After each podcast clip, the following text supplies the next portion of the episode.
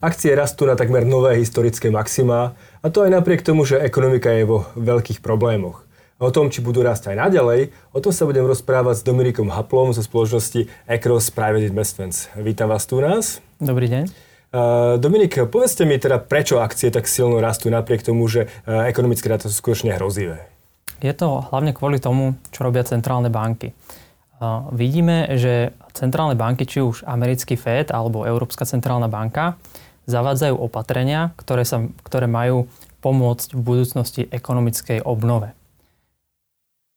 Čo sa týka finančného trhu, ten už ako keby započítava uh, trošku aj ten budúci vývoj a nepozerá len na tie aktuálne dáta, ktoré sú v skutku hrozivé, ale už pozerá ako keby o jeden až dva kvartály dopredu. Uh, ale keď sa pozrieme aj na budúce očakávania, to znamená na budúci rok a možno aj rok 2022, tak stále vidíme, že ekonomika nemusí dosiahnuť tie predkrizové úrovne. To znamená, že HDP môže byť pod tými úrovňami z roku 2022. To znamená, že akcie pozerajú až za rok 2022? Do určitej miery áno, ale musíme um, pozerať na to, že, že tie akcie uh, reagujú na tú aktuálnu situáciu. Čiže uh, tá aktuálna situácia je na jednej strane pre ekonomiky zlá, ale ten objem tej pomoci, ktorú jednak Európska centrálna banka alebo Fed realizujú, sú na teraz dostatočne veľké na to, aby uistili investorov o tom, že tá ekonomická obnova príde a tie akcie môžu rásť aj v budúcnosti. A nie je to náhodou skôr o tom, že banky alebo finančné inštitúcie majú dostatok likvidity, dostatok peňazí na to, aby mohli teraz e, sa správať veľmi, veľmi riziko, aby mohli nakupovať, aby, aby videli, že tie problémy, ktoré sú, tak sa ich nedotknú, pretože centrálne banky skupujú dlhopisy, skupujú korporátne dlhopisy, skupujú dokonca rizikové dlhopisy ako junk bonds a možno to im pomáha v dôvere toho, že môžu rizikovo investovať, že nehrozia nejaké veľké problémy? Na jednej strane sa na to môžeme pozerať aj takto, ale na druhej strane myslím si, že značná časť investorov je ako keby ubezpečovaná práve tými centrálnymi bankami a tými opatreniami, ktoré robia. Samozrejme, centrálne banky nám skupujú štátne dlhopisy, centrálne banky znížili sadzby prakticky na nulu, čo bude v konečnom dôsledku pomáhať uh, tej ekonomickej obnove. To, že či um, korporátne banky alebo investičné banky uh, túto dodatočnú likviditu čiastočne zneužívajú možno na nejaké rizikovejšie operácie, to je ako keby tá druhá stránka veci. Napriek tomu tá centrálna banka sa na to pozera v globále a možno aj hrá na to, že zachrániť e, tú svetovú ekonomiku je pre nich dôležitejšie ako v súčasnosti sledovať to, že či nejaké investičné banky nebudú tú dodatočnú likviditu e, zneužívať na nejaké rizikovejšie transakcie. E, hovoríte o stimuloch. Eh, centrálnych bank, eh, o tom, že pomáhajú ekonomike, pomôžu ekonomike. Eh, ale vieme, že aj napriek tomu obrovskému množstvu pomoci, ktorú robia, nemusí to byť dostatočne. To znamená, že môžu možno iba tlmiť ten prepad, ale asi sotva, neviem, teda, aký máte vy na to názor, asi sotva pomôžu k nejakému vysokému a rýchlemu odrazu. Určite áno, ale na jednej strane tá centrálna banka má nejaký mandát a sleduje si práve infláciu snaží sa tú infláciu držať tesne pod 2%. A teraz na to, aby mohla tú infláciu určitým spôsobom naštartovať, používa určité nástroje. Či už teda tie nákupy aktív, alebo uh, úrokové sádzby. No ale keď sa pozrieme na tú infláciu aj v eurozóne, aj v Amerike, tak vidíme, že prudko klesá podobne ako v roku 2015, 2009, 2008 teda. Takže nehrozí nám skôr deflácia náhodou aj napriek tomu kvantitatívnemu Áno, presne tak. Tá inflácia nám klesá. Tie odhady pre rok 2020 Európska centrálna banka minulý týždeň revidovala z 1,3 na 0,3, čiže ten pokles je viditeľný, ale ak by tieto opatrenia nerobila, toto kvantitatívne uvoľňovanie nerobila, tak osobne si myslím, že ten pokles tej inflácie by bol ešte výraznejší. Možno by sme tu mali minus 3%, minus 4%, ťažko to odhadovať. Čiže ako keby aj vy ste to správne naznačili, že tie opatrenia, ktoré centrálne banky robia, majú vytvoriť určitý tlmič na to, aby tá ekonomika neprepadla tak výrazne a nezasiahlo to uh, spoločnosti alebo firmy tak masívne, ako by to nerobili. Takže súhlasíte s tými očakávaniami, že tento rok môže ekonomika klesnúť povedzme o 8, možno 10 niektorá eurozóna, Amerika môže trošku menej. Uh, vidíte teda aj nejaký V, odraz v tvare písmena V na obzore, alebo, alebo skôr to bude také nejaké Účko, Lko? Tak, tak my sa pozeráme hlavne na tie projekcie tých centrálnych bank a tie hovoria o tom, že áno, o, tento rok by sme mali mať o, záporné čísla. Európska centrálna banka hovorí o poklese niekde na úrovni minus 8 V Spojených štátoch to je o niečo lepšie na úrovni minus 6-6,5% za celý rok. Ale tie projekcie už na budúci rok hovoria o tom, že Európa by mohla raz niekde na úrovni 4 a Spojené štáty na úrovni 5 Čiže stále nedobehneme to, čo bolo pred krízou. Pravdepodobne za ten jeden rok nie, pretože tie dozvuky tej pandémie a toho zatvárania tých ekonomik budú mať ako keby mm, dlhodobejší charakter. Čiže predpokladať, že v marci sme tu mali nejakú pandémiu a v júni, júli alebo septembri by sme už boli na tých istých číslach spred pandémie, je asi trošku, trošku, by som povedal, príliš optimistické. Posledné dni ale vidíme trošku negatívne správy a to napríklad, keď ste hovorili o projekciách, tak včera to bola OECD, ktoré zverejnila projekciu a už nie len toho, že e, máme tu nejakú prvú vlnu, ale počítajú s možnosťou druhej vlny, ktorá príde na jeseň a tam ten ekonomický rast bol ešte o mnoho horší. Takže tie projekcie, ktoré majú centrálne banky, nie sú možno až príliš optimistické, že ak by náhodou prišla druhá vlna, čo je stále dosť možné, tak e, tá situácia môže byť možno ešte aj horšia. Uh, áno, to je, to je pravda. Uh, tie projekcie sú ako keby zatiaľ počítajú iba s tou prvou vlnou. Uh, už sme takisto videli aj projekcie, ktoré by mali uh, počítať aj s druhou vlnou, ale uh, ako keby tie negatívne dopady tej druhej vlny iba zvýraznia ten prepad. Nebude dvojnásobný. Ak teda hovoríme o tom, že by ekonomika mala prepadnúť o 8%, tak ak príde druhá vlna, tak sa neočakáva, že by teraz mala prepadnúť o 16, ale že by mala prepadnúť za celý ten rok o 10 ak sa bavíme o, o európskej ekonomike.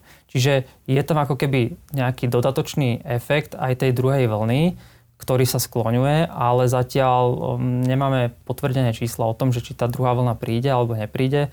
Skôr možno sa začínajú um, stávať nejakým ohniskom tej nákazy práve ekonomiky ako uh, Brazília, India uh, a takisto ak môžeme, k tomu by som sa ešte dostal. Mm-hmm. Mňa teraz ešte zaujímajú predsa tie Spojené štáty, pretože opäť tá ďalšia negatívna vec, ktorú, ktorú včera písal Bloomberg, je to, že hrozí druhá vlna aj v Spojených štátoch amerických. Napríklad Texas teraz výrazne, výrazne narastli počet, počet, počet nových prípadov, máme tam protesty a tie môžu veľmi, veľmi rozšíriť, rozšíriť infekciu. To znamená, že nedostatok eh, karanténnych opatrení v Spojených štátoch amerických môže spôsobiť druhú vlnu možno ako v jedinej rozvinutej krajine práve tam. Čo si o tom myslíte? Mm, je to určite možné. Samozrejme tie protesty, ktoré tam v súčasnosti prebiehajú, mm, neprispievajú vôbec tej pandemickej situácii a zdravotnej situácii ohľadne koronavírusu. Čiže e, tento scenár je možný. To, nakoľko je pravdepodobný, sa si netrúfam ako keby odhadovať.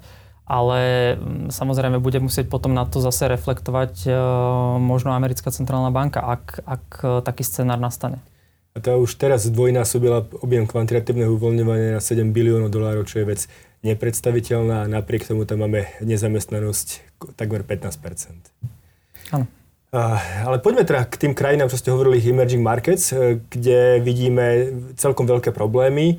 Je to práve ten svet e, Brazília, India, Pakistan, kde vidíme obrovský nárast momentálne chorobnosti. To znamená, že práve emerging markets môže zaznamenať tú novú veľkú silnú vlnu a možno väčšiu, ako práve bolo v Európe. Takže je otázka, aký to bude mať ekonomický a finančný vplyv? To je do veľkej miery možné a je to spôsobené aj tými ako keby zdravotnými schopnosťami tej danej krajiny a, a určitými hygienickými návykmi, ktoré, ktoré sú tam. Preto vidíme ako keby aj ten prudký nárast tých nových prípadov. Tie negatívne dopady samozrejme to môže mať hlavne na ekonomiky, ktoré majú buď blízke vzťahy, buď sú uh, susedia, majú rozvinutý uh, zahraničný obchod s týmito krajinami, uh, takisto uh, krajiny, ktoré dl- držia ako keby voči týmto krajinám veľkú expozíciu. Čiže ak uh, určité banky alebo krajiny uh, majú nakúpený či už indický dlh alebo brazilský dlh, uh, tak sa v určitom čase môžu dostávať do problémov, ak sa v týchto krajinách nepodarí zvládať tú zdravotnú situáciu lepšie. Len prednedávno sme videli bankrot Argentíny, eh, respektíve reštrukturalizáciu argentínskeho dlhu a teraz to môže postihnúť viacero krajín. Eh, je to Svetová banka, ktorá upozorňuje, že pokiaľ sa nereštrukturalizuje nejako eh, dohodnuto dlh týchto krajín, tak môže vzniknúť pomerne veľký globálny problém, že nehrozí aj možno nejaká veľká vlna bankrotov práve po tých slabších krajinách a možno aj slabších firmách, ktoré sú v tých krajinách práve z dôvodu veľkej pandémie?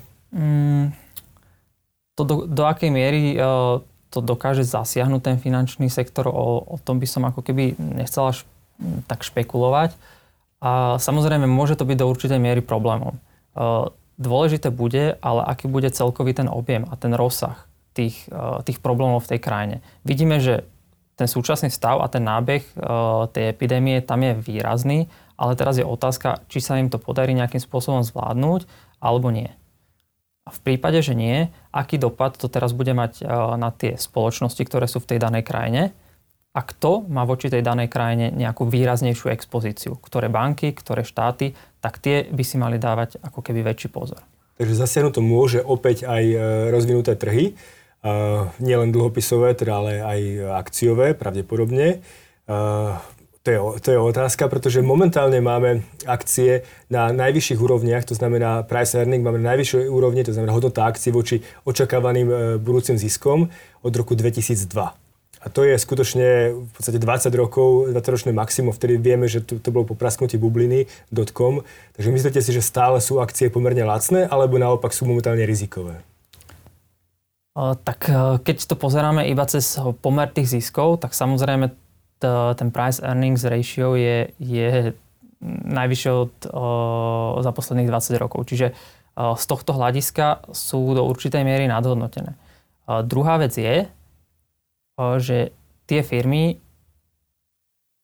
majú ako keby o, tie zisky iba dočasne nejakým spôsobom okresané alebo limitované. A práve tie m, opatrenia centrálnej banky a zvýšenie vládnych výdavkov by malo do budúcnosti tie zisky naštartovať. Čiže uh, je otázne, že či ten trh už nereflektuje alebo neprojektuje ako keby to písmeno V, ten návrat tých ziskov opäť hore. Uh, takže nemyslíte si, že príde nejakým dlhodobým štruktúrálnym zmenám v ekonomike, kde mnoho firiem dostane zniž, alebo utrpí nejakú zníženú ziskovosť?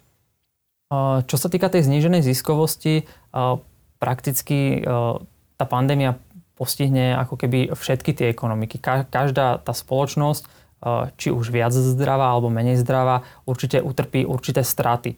Či už je to na odbyte, či už je to e, na ziskoch a na ďalších súvisiacich veciach. E, samozrejme, tie spoločnosti, ktoré boli už ako keby v tom rizikovom pásme alebo blízko bankrotu už pred pandémiou, tie majú o mnoho väčšie problémy teraz. Tie, ktoré boli zdravé, a uh, hospodárili určitým spôsobom efektívne, tak tie uh, utrpia len nejaké krátkodobé, uh, možno dočasné výpadky, ktoré by mali rýchlo zase navrátiť sa naspäť.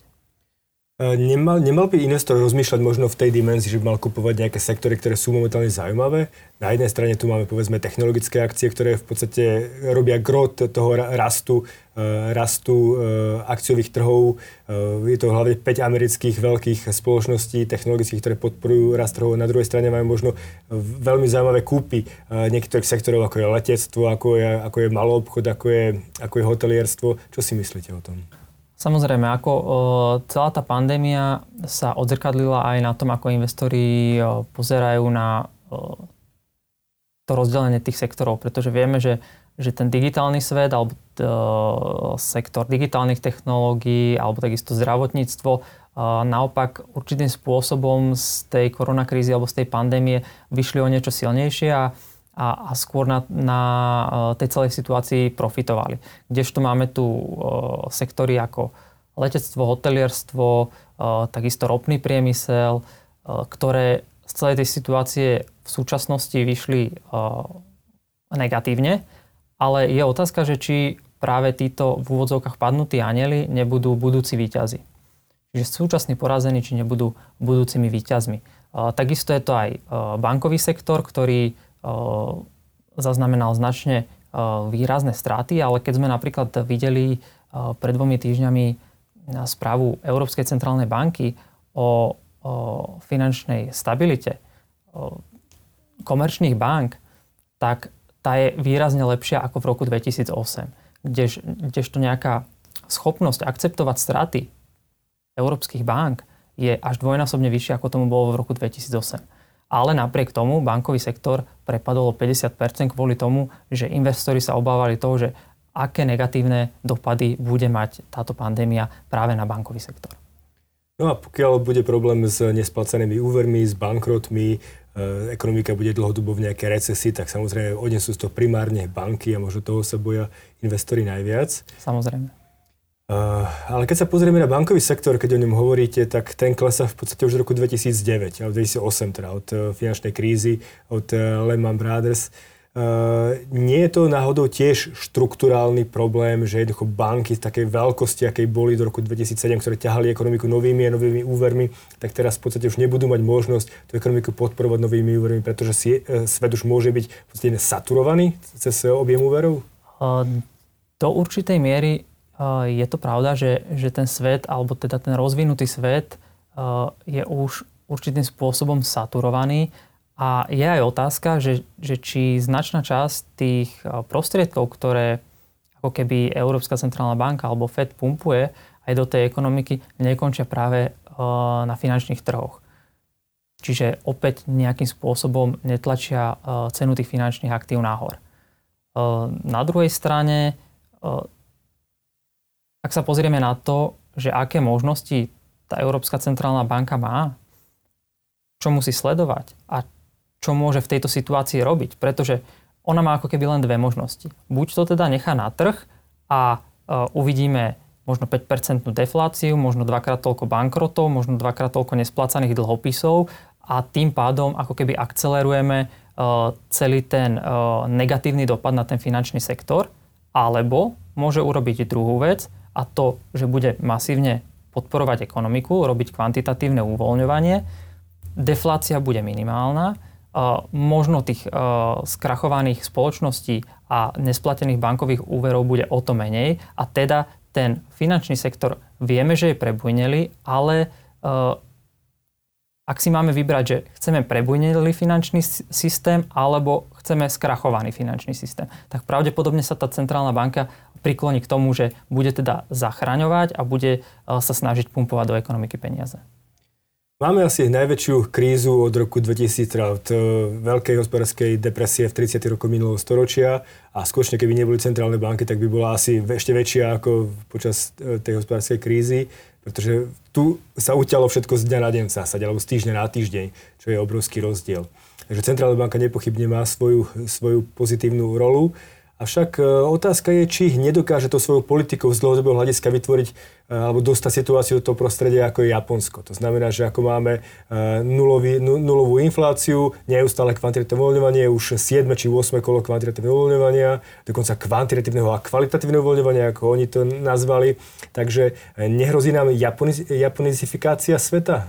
Mm, je to určite rizikom a že môže nastať ako keby aj tento scenár, pretože keď sa pozeráme na ten vývoj uh, už od toho 2008, tak uh, čo sa týka Európy, tam sa nám prakticky tie sadzby nepodarilo ani zvyšovať. Hej, čiže tam sme ostali v kvantitatívnom uvoľňovaní až do začiatku pandémie. Čo sa týka Spojených štátov, tam sa podarilo zvýšiť dočasne tie úrokové sadzby, ale následne ako prišla pandémia, opäť sme ich zhodili na nulu a opäť nakupujeme, nakupujeme aktíva vo veľkom. Čiže z toho, mm, z toho historického kontextu môžeme vidieť, že ako keby nás to tlačí stále k tomu, že priestor na zvyšovanie tých sadzieb sa stále zmenšuje, pretože potrebujeme stále viac pomáhať a pomáhať tej ekonomike. Čiže z tohto hľadiska áno, ale mm, možno treba sa pozerať na to tým spôsobom, že ako náhle e, centrálna banka naštartuje ten ekonomický rast, tak ako to bolo v Spojených štátoch, začne znižovať objem toho kvantitatívneho uvoľňovania a začne sa ako keby vraciať, vracať k tým uh, štandardizovaným nástrojom, teda k úrokovým sádzbám a začne ich zvyšovať. Otázka je, že či uh, Európska únia toto obdobie nepremrhala a druhá otázka je, že či táto pandémia nás ako keby úplne nezbaví nástroje, ako sú úrokové sadzby, že budú musieť byť trvalé na nule.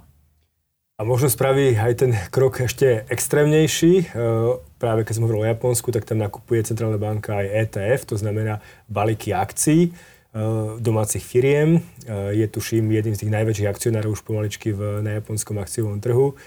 Takéto niečo naznačil rakúsky centrálny bankár Holzmann a naznačil to aj dokonca náš centrálny bankár, pán Kažimír, že e, sa rozpráva v VECB o tejto potenciálnej možnosti nakupovať akcie. Myslíte si, že by k tomu mohlo prísť, keby skutočne bolo zle? Mm, tak keď sa pozrieme už len na Spojené štáty, vieme, že uh, Fed ako keby už schválil balíček nákupu high-yieldových ETF, čiže uh, americká centrálna banka už ide po tejto linke a je to z toho dôvodu, že máme pandémiu, ktorá ako keby vo väčšej miere zasiahne práve tých slabých. Teda tie slabé firmy, teda tie s vysokým výnosom, ktoré investori pred tou krízou ohodnocovali uh, rizikovejšie a pýtali si sa to vyšší výnos. Čiže už Fed ako keby uh, vníma tú situáciu, že práve tieto spoločnosti môžu byť zasiahnuté vo väčšej miere ako tie, ktoré boli pred pandémiou zdravé. Kdežto Európska centrálna banka zatiaľ hovorila o tom, že by príjmala kolaterál, kde by boli spoločnosti trojáčkové, ako keby tie veľké spoločnosti. A práve tým, že by pomohli týmto veľkým spoločnostiam, ktoré majú častokrát nejaké subdodávky, vzťahy s inými menšími spoločnosťami, tak ako keby keď pomôžu a nalejú likviditu do tých veľkých, tak tí potiahnu tých malých. Čiže uh, ten uh, mechanizmus je ako keby uh, o to zdlhavejší, ale Európska centrálna banka sa na to pozera možno týmto spôsobom. Druhá vec je, keď sa naťahuje ten mechanizmus tej pomoci na XY mesiacov, tak či tá pomoc je efektívna. Máme tu ťažké obdobie eh, aj pre Európsku úniu, pre eh, množstvo krajín, hlavne tých južanských, Taliansko, Španielsko. Eh, hlavne teda investori sa sústredia na Taliansko, pretože jeho dlh prudko rastie, tento rok môže dosiahnuť možno až 180% HDP, určite 160% HDP, čo je obrovské číslo a ťažko je označený za udržateľný. Nehrozia problémy aj politické v rámci Európskej únie, možnosť, opäť sa nemusí, nemôže začať rozprávať o rozpade Európskej, e, o eurozóne? Mm, ak sa na to pozrieme z toho širšieho hľadiska, mm, eurozóna ako taká mm, mala už z minulosti tieto problémy. Videli sme ich pri Grécku a vidíme ich teraz a vždycky ako keby prídu tie turbulentné časy, e, tak o to viac sú potom vypuklé. Na druhej strane, e, keď sa pozrieme na to predkrízové obdobie, Nemecko nám šlapalo veľmi dobre, e, tá výkonnosť ekonomiky bola dobrá a Nemecko samotné potrebovalo ako keby od ECBčky o niečo vyššie úrokové sadzby a možno tú svoju ekonomickú, mm, ten ekonomický rast možno o niečo krotiť. Na druhej strane Taliansko v tom predpandemickom období ešte stále nebolo na tých úrovniach, ktoré by potrebovalo a ešte viacej potrebovalo dopomôcť. Nie možno znižovaním sadzieb, ale možno nejakým nákupom aktív a tak ďalej. Čiže tu vidíme ako keby zásadný rozkol v tom, že tie ekonomiky sú mm, výkonnostne veľmi odlišné.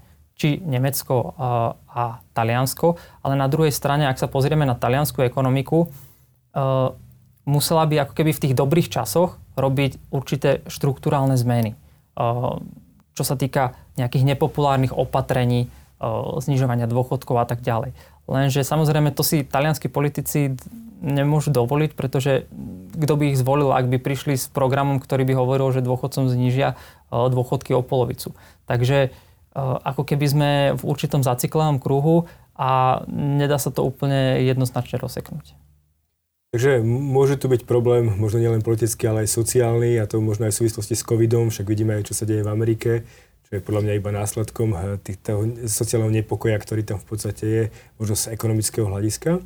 No a podľa mňa to, kľúčové, čo rozhodne o tom, či, ktorým smerom svet pôjde, je práve to, čo ste naznačili už, deflácia alebo inflácia. To znamená, že, že či dokážu tie centrálne banky a vlády svojimi stimulmi fiskálnymi aj monetárnymi na, e, nejakým spôsobom zvýšiť infláciu, alebo, na, na, alebo naopak e, nedokážu zabraniť, e, zabraniť deflácii a táto bude jednoducho pomerne vysoká, čo bude mať veľmi negatívny vplyv na firmy, na ekonomiku, na banky, na zdravie financie. Myslíte si, teda čo je váš scenár? Myslíte si, že dokážu banky udržať, tá centrálna banky udržať situáciu pod kontrolou? Ja si myslím, že uh, robia všetko preto, aby sa im to podarilo. Že v súčasnosti, keby nerobili to, čo robia, tak tú defláciu už tu máme a už uh, by sme pravdepodobne videli na tých odhadoch, uh, že tá deflačná špirála sa nám nejakým spôsobom v tej ekonomike začína roztačať a o to problematickejšie by ju bolo zastaviť v nejakom neskoršom čase. Čiže uh, možno aj e, tá paralela s tým 2008 je v tom, že e, tie centrálne banky v súčasnosti reagovali veľmi pohotovo a možno aj práve tomu, že boli poučené z toho roku 2008 a z toho Lehman, spadu Lehman Brothers, kvôli tomu, že e, vtedy ako keby čakali na to, kým prídu nejaké dáta. Kým príde, že áno, tá ekonomika sa nám zhoršuje, áno, tá inflácia nám klesa. Ale dneska videli problém a už ako keby projektovali do budúcna, aké to bude mať dopady a vedeli, že aby sme nečakali na tie dopady, tak hneď zareagujme. Hneď e, správame kvantitatívne uvoľňovanie, e, ubezpečme tie trhy, ubezpečme tie banky, ubezpečme tie, tie vlády, že bude dostatok finančných prostriedkov na to, aby mohli e, financovať nejaké ozdravné programy. A práve to zabezpečuje, že tá inflácia nám síce klesá, ale ešte nie sme v deflácii a neklesa tak prudko, ako by klesala, eh, ak by to nerobili. Takže v podstate veríte v to, že dokážu tú situáciu stabilizovať. Čo by ste odporúčali investorovi ako poslednú otázku v momentálnom štádiu koronakrízy? Um, nestával by som sa moc do, do nejakého väz, väzča, väžca alebo proroka a nechcel by som príliš projektovať, ale uh, každopádne tá najlepšia rada pre investora je diversifikácia. Čiže investor, ktorý má nejakým spôsobom nastavené portfólio, chce, chce kreovať dlhodobo nejaký výnos, tak mal by určite dbať na správnu diverzifikáciu aktív. Ale predsa len ešte dodám, čo to tá diversifikácia znamená, pretože diversifikovať môžeme do všetkého možného. Samozrejme, mala, mala by tam byť určite nejaká tá akciová noha, nejaká dlhopisová noha a potom tu máme nejaké alternatívy, kde môžu byť prípadne nejaké nehnuteľnosti a potom máme nejaké satelitné investície, kde môžu byť aj povedzme nejaké špekulatívne komodity a podobné iné záležitosti. E, nedá mi predsa ešte jednu otázku. Mali sme teraz prieskum medzi našimi e, klientmi v barometri. E, to znamená, na, odpovedali na otázku, kam by investovali v tomto roku a veľká väčšina chce investovať do akcií alebo do alternatívnych investícií. Pritom napríklad dlhopisov by investovali iba 2% ľudí, čo je tá najkonzervatívnejšia investícia alebo do hotovosti. Myslím, že tiež to bolo nejako veľmi málo. Um, takže ľudia sú naladení rizikovo. Súhlasíte s tým? Mm, na jednej strane áno, ale ako keby z dlhodobého hľadiska tie akcie predsa len prinášajú ako keby najvyšší výnos. Čiže v konečnom dôsledku, ak správne rozdelím tú investíciu, v súčasnosti sme blízko historických maxív, ale to neznamená, že všetko musím zainvestovať dnes. Čiže ak správne rozložím tú investíciu a spriemerujem možno tie nákupy, tak tá investícia do tých akcií sa určite z dlhodobého hľadiska vyplatí. Dobre, toľko Dominik Hapol zo spoločnosti Ecros Investments. Ďakujem veľmi pekne, že ste prišli. Ďakujem.